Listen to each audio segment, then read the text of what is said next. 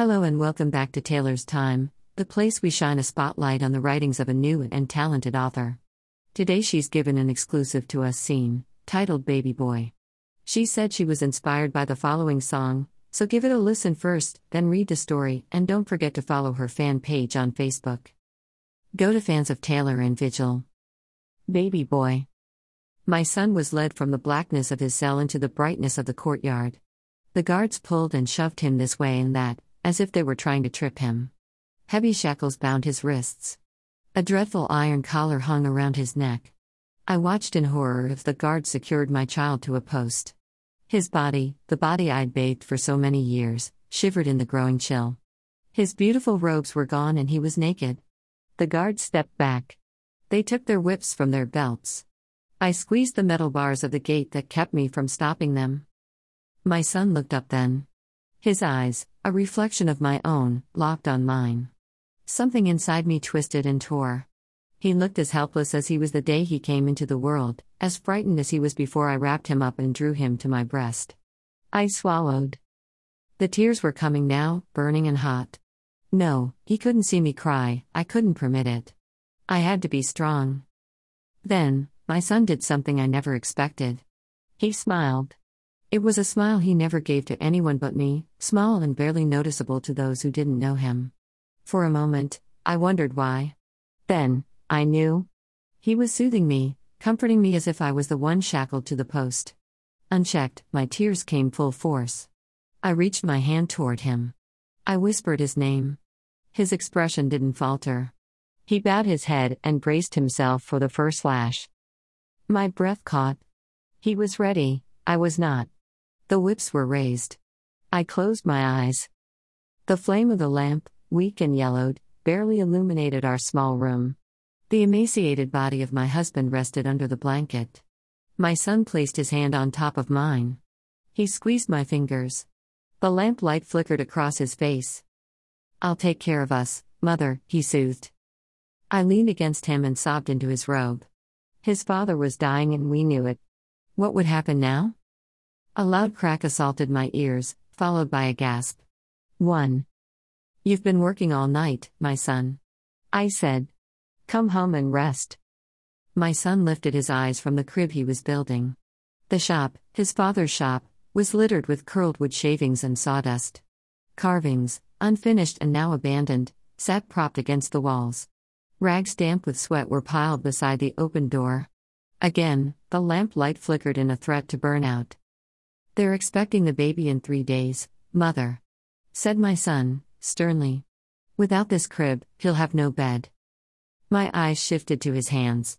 His fingers were covered with blisters and cuts and splinters that had not yet been removed. I opened my mouth and said nothing. I rubbed his shoulder and walked back to the house, where I discovered my husband, pale and cold in our bed. A second crack louder than the first, a harder hit. Another awful gasp. 2. I pulled and tugged at my son's robe, but he kept punching, kicking, attacking the man on the ground. Leave him be. I shouted. At the sound of my voice, my son straightened up. He turned to me, panting and trembling. In his hands, I saw the glint of four gold coins. Upon seeing those coins, I remembered his body and my own, starving beneath our robes. My heart sank as I pressed a hand to my rib cage and felt every bone. I shuddered. For days, we'd eaten nothing but a few dried figs that I'd scavenged from under a withered tree by the road. Work had been slow, the tax collectors unforgiving. How had I not noticed the effect that this was having on my son? How had I not seen how desperate he was to take care of us? To take care of me? The man who owned the gold lay bleeding and coughing in the dirt. He was fragile and elderly and undeserving of such treatment. My son, my sweet gentle boy, had done this. Look at what you've done. I scolded. I know you know better than this. My son looked at the coins and wept bitterly. I'm sorry, mother. He choked. I didn't know what else to do. A cry rang out. My inside squeezed. 3. My son knelt before me in chains. He shook all over, whether from hunger or fear, I didn't know. Forgive me, mother. I knelt, I held his bearded face in my hands, and I whispered, I forgive you, my son. He smiled at me. Tears welled up in his eyes. I kissed the wound on his cheek.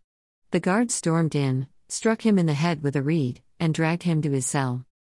I held my breath as the number of lashes rose. 10. 15. 20. My son's cries became louder. A sword pierced through my heart. Could they not forgive? Could they not feel his pain or hear his cries? My son wasn't the monster they thought he was. He was tempted by need, not by greed. He didn't deserve this lashing. I'd watched the guilt destroy him even before their whips did. My body couldn't escape. But my thoughts carried me away from that horrible place, far away to my sweet, sweet little one. Look at this, Mama. I peered into his bath water, seeing only his little feet in the bottom of the tub.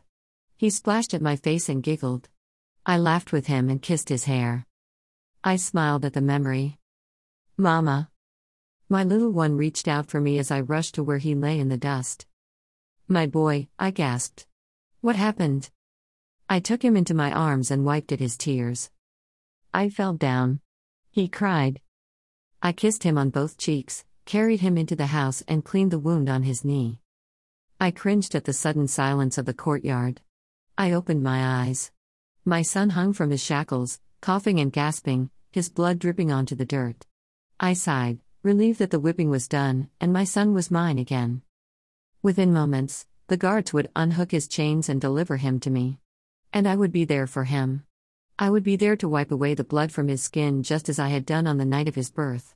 I would be there to clean out his wounds just as I had done after every fall. I would be there to clothe his naked body just as I had done after every bath. Above all, I would be there to love him just as I had done every day of his life.